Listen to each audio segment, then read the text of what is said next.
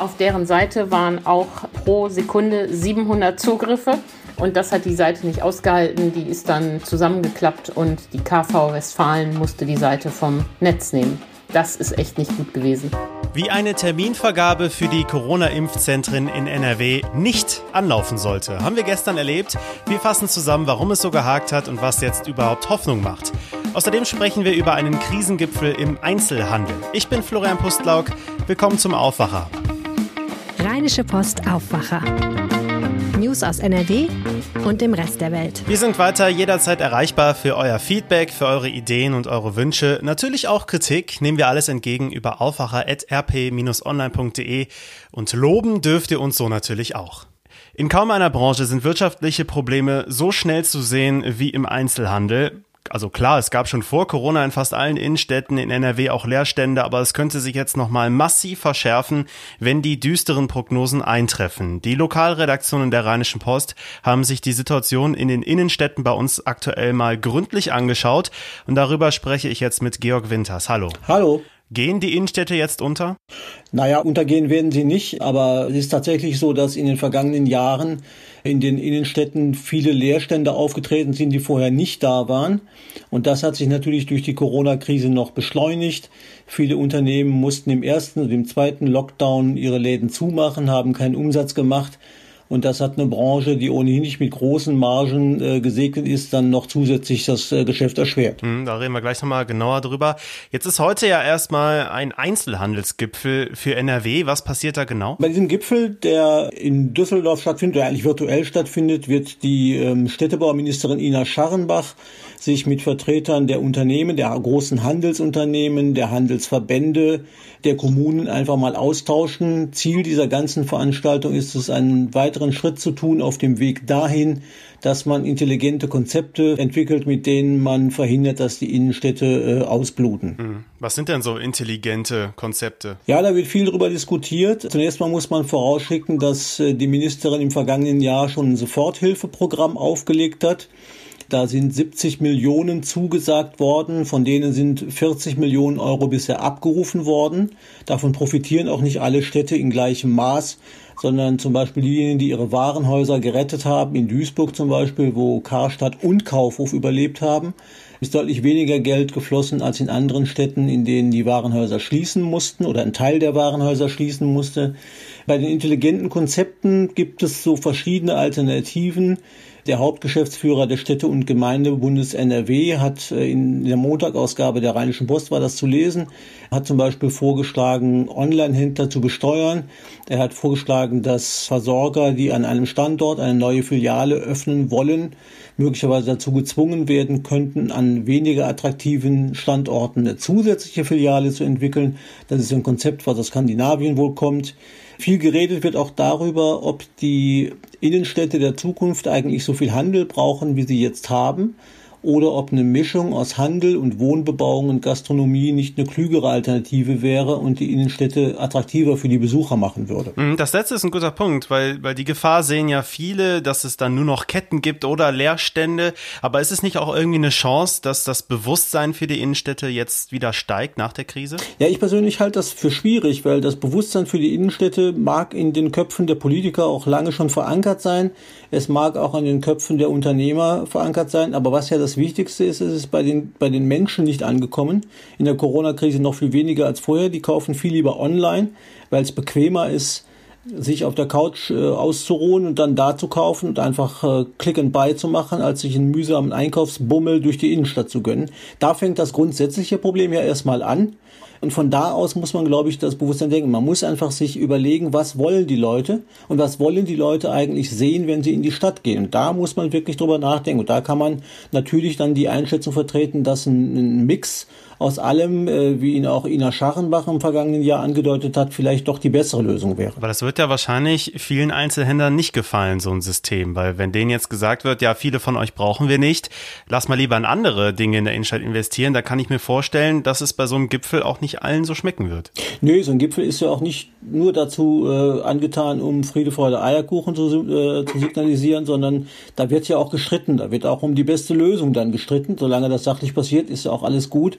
Man darf aber auch vor dem Hintergrund nicht vergessen, dass es eine ganze Anzahl von Pleiten wahrscheinlich geben wird. Der Hauptgeschäftsführer des Bundesverbandes, H D E, Stefan Gent, hat im vergangenen Jahr mal gesagt, nach Corona gebe, werde es fünfzigtausend Ladenlokale weniger geben als davor. Also es wird sich so ein erklecklicher Teil sowieso von selbst lösen.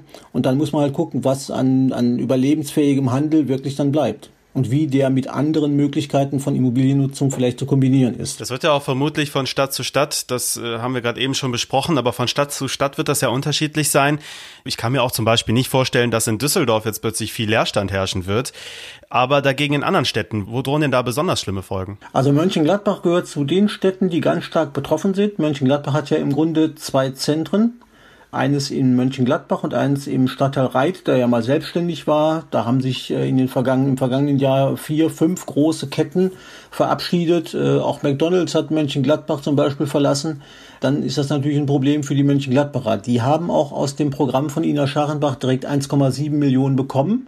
Gehören damit wohl zu den Städten, die am meisten Geld bekommen haben. Die haben auch eine, eine Gruppe gegründet, wie andere Städte auch, die sich jetzt mit der Stadtentwicklung und mit Marketingkonzepten beschäftigen soll. Aber Mönchengladbach ist schon ein Standort, der hart getroffen ist. Wenn man durch Krefeld geht, hat man teilweise in Teilen der Stadt das gleiche Gefühl. Und Düsseldorf profitiert wahrscheinlich davon, dass die Stadt auch in anderer Hinsicht möglicherweise ein Magnet für Besucher ist. Aber auch da darf man sich nicht täuschen. Die Galeria Kaufhof-Filiale an der Schadowstraße hat auch geschlossen wie andere. Also das ist auch in Düsseldorf nicht alles Gold, was glänzt. Mhm. Jetzt reden wir über die Folgen der Krise. Was kann denn noch jetzt in der Krise getan werden? Stichwort sowas wie die Novemberhilfen, großes Streitthema. Auch darum wird es ja bei dem Einzelhandelsgipfel vermutlich gehen. Was kann da jetzt noch kurzfristig passieren, um so die schlimmsten Folgen abzufedern? Das ist eine schwierige Frage, weil es ist ja viel zugesagt worden von der Politik, von äh, Soforthilfen, von Novemberhilfen, Dezemberhilfen, Überbrückungsgeld eins bis drei.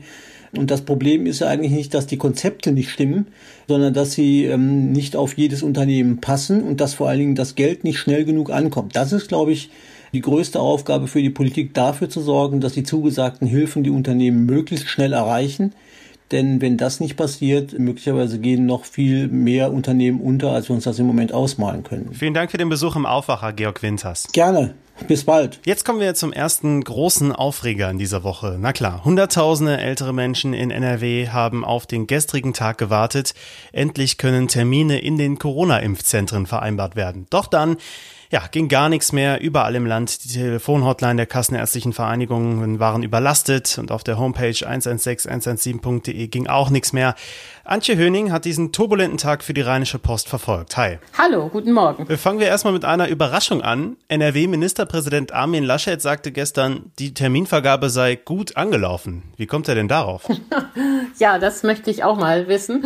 Davon kann keine Rede sein. Natürlich, man darf jetzt auch nicht das Kind mit dem Bade ausschütten. Das ist ja ein totaler Kraftakt. Aber richtig gut ist das nicht gelaufen. Den ganzen Tag haben uns Leser, User geschrieben, angerufen, angemailt und berichtet, was sie alles für Probleme hatten beim Versuch, einen Termin für sich zu machen. Die Dimensionen, um die es da geht, sind echt schon gewaltig. Alleine in der ersten Stunde haben zweihundertfünfzigtausend Bürger die Kassenärztliche Vereinigung Westfalen angerufen. Und auf deren Seite waren auch pro Sekunde siebenhundert Zugriffe. Und das hat die Seite nicht ausgehalten. Die ist dann zusammengeklappt und die K V Westfalen musste die Seite vom Netz nehmen. Das ist echt nicht gut gewesen. In Nordrhein lief es ein bisschen besser. Also das ist ja, betrifft ja zum Beispiel auch Düsseldorf und Krefeld und so weiter. Hier haben die eine andere Software.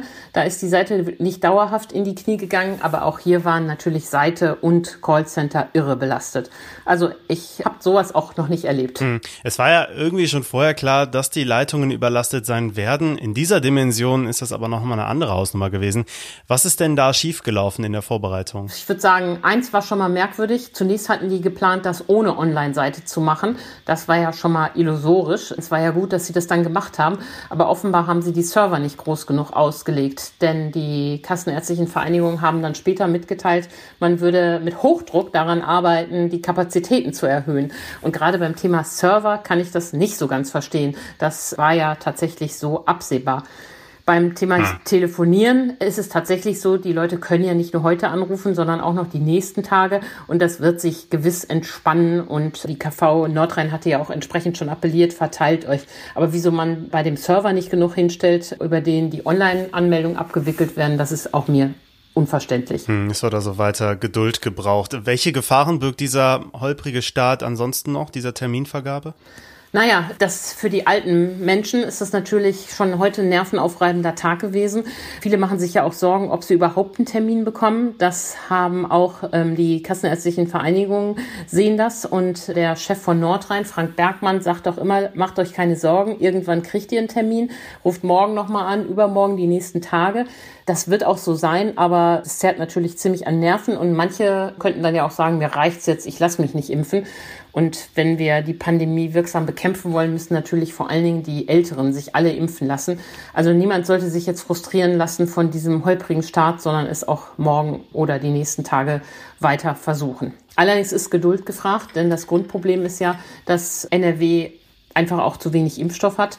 Und alleine bis die achtzigjährigen geimpft sein werden, wird es April werden. Und mh, das ist schlecht von der Politik, dass sie das den Leuten nicht ehrlicher gesagt hat. Mhm. Es gibt ja jetzt auch sowas wie einen Online-Rechner, der offenbar anzeigt, wann jemand mit einem Termin rechnen kann. Du sagtest gerade schon, ja, könnte im April sein. Das dauert teilweise noch Monate. Wie schätzt du solche Online-Funktionen ein? Lass die Finger davon, würde ich sagen, weil die Informationen, die denen zugrunde liegen, die äh, ändern sich ja sehr schnell und die sind ja im Moment noch so unsicher. Wie gesagt, bis wir die achtzigjährigen und über achtzigjährigen durchgeimpft haben, wird es April werden. Was soll denn der Rechner da verraten? Ja, liebe siebzigjährigen, ihr kommt dann irgendwie ab Juni dran. Genauere Informationen haben die auch nicht. Also mir scheint das fragwürdig zu sein. Da würde ich sagen, lieber auf verlässliche Informationsquellen achten. Die Rechner geben da eine Genauigkeit vor, die zurzeit noch niemand hat, weil man gar nicht weiß, wie sich die Lieferprobleme, die Lieferengpässe und die Zulassungen entwickeln. Ist also nur Clickbait. Kannst du noch irgendwie Optimismus mitgeben? Zum Beispiel, wenn der Hersteller Biontech sagt, wir haben jetzt in Belgien umgebaut, wir können jetzt doppelt so viel produzieren wie vorher. Kann es dann schneller gehen? Mittelfristig werden alle ein Impfangebot bekommen. Das kann man sicher sagen. Wir werden irgendwann die Debatte führen, ob sich auch alle wirklich impfen lassen wollen und warum nicht mehr. Aber die nächsten Wochen werden wir noch Geduld haben. Ende dieser Woche gibt voraussichtlich möglicherweise die E U-Behörde das grüne Licht für AstraZeneca. Das wäre ja dann der dritte Impfstoff. Das wäre ja schon mal super. Das wäre so ein Hoffnungspunkt. Allerdings muss man auch da gleich wieder Wasser in den Wein gießen. Die Ärzte gehen auch davon aus, dass der Impfstoff nicht für Ältere zugelassen wird. Das heißt, der hilft, um etwa Personal zu impfen. Der hilft später bei den Jüngeren. Aber für die Älteren brauchen wir jetzt erstmal BioNTech und moderner Impfstoff und davon ein bisschen mehr. Die Politik hat das ja jetzt kapiert und macht da auch Druck. Aber das Problem ist nächste Woche nicht gelöst und in drei Wochen auch nicht. Also Geduld haben, aber am Ende werden wir alle, die wollen, eine Impfung bekommen. Vielen Dank für die Infos, Antje Höning. Vielen Dank. Und das könnte euch heute auch noch interessieren. Die Corona-Pandemie hat den Arbeitsmarkt und die gesamte Wirtschaft in N R W schwer getroffen. Das hat sich im vergangenen Jahr auch auf die Zahl der Erwerbstätigen ausgewirkt, auch wenn die Hilfspakete und die Kurzarbeit vermutlich viele Arbeitsplätze zumindest vorerst retten konnten. Der Landesbetrieb I T N R W veröffentlicht heute genaue Zahlen zu den Erwerbstätigen in den einzelnen Wirtschaftsbereichen. Ein Wirtschaftszweig will heute seine Kritik am Corona-Kurs der Bundesregierung erneuern, und zwar die Friseure. In Köln treten der Präsident der dortigen Handwerkskammer und der Präsident des Zentralverbands des deutschen Friseurhandwerks vor die Presse. In ganz Deutschland müssen Friseure derzeit wegen des Lockdowns bis vorerst zum vierzehnten Februar geschlossen bleiben. In dieser Woche jährt sich der erste bestätigte Corona-Fall in Deutschland zum ersten Mal. Deswegen ziehen viele Politiker und Experten Bilanzen und Lehren aus dem einen Jahr Pandemie. Heute äußert sich F D P-Chef Christian Lindner dazu. Bundespräsident Frank-Walter Steinmeier spricht außerdem mit Studierenden über ihre aktuelle Situation und die Linksfraktion im Bundestag zieht Stellung zum Impfstoffmanagement in Deutschland. Heute wird das Urteil im Prozess um einen geplanten Mord an einem Islamkritiker aus Neuss erwartet. Der angeklagte Tadjike kommt aus Wuppertal und steht derzeit vor dem Düsseldorfer Oberlandesgericht. Laut der Anklage soll der Mann mit einer Terrorzelle Anschläge in Deutschland und Albanien geplant haben. Er gilt als mutmaßliches Mitglied der sogenannten Terrormiliz Islamischer Staat. Die Kölner Bühnen werden seit zweitausendzwölf saniert. Heute wird sich Oberbürgermeisterin Henriette Reker mit neuen Details zu den Arbeiten äußern. Reker hatte die ersten Jahre der Sanierung als, Zitat, Desaster bezeichnet.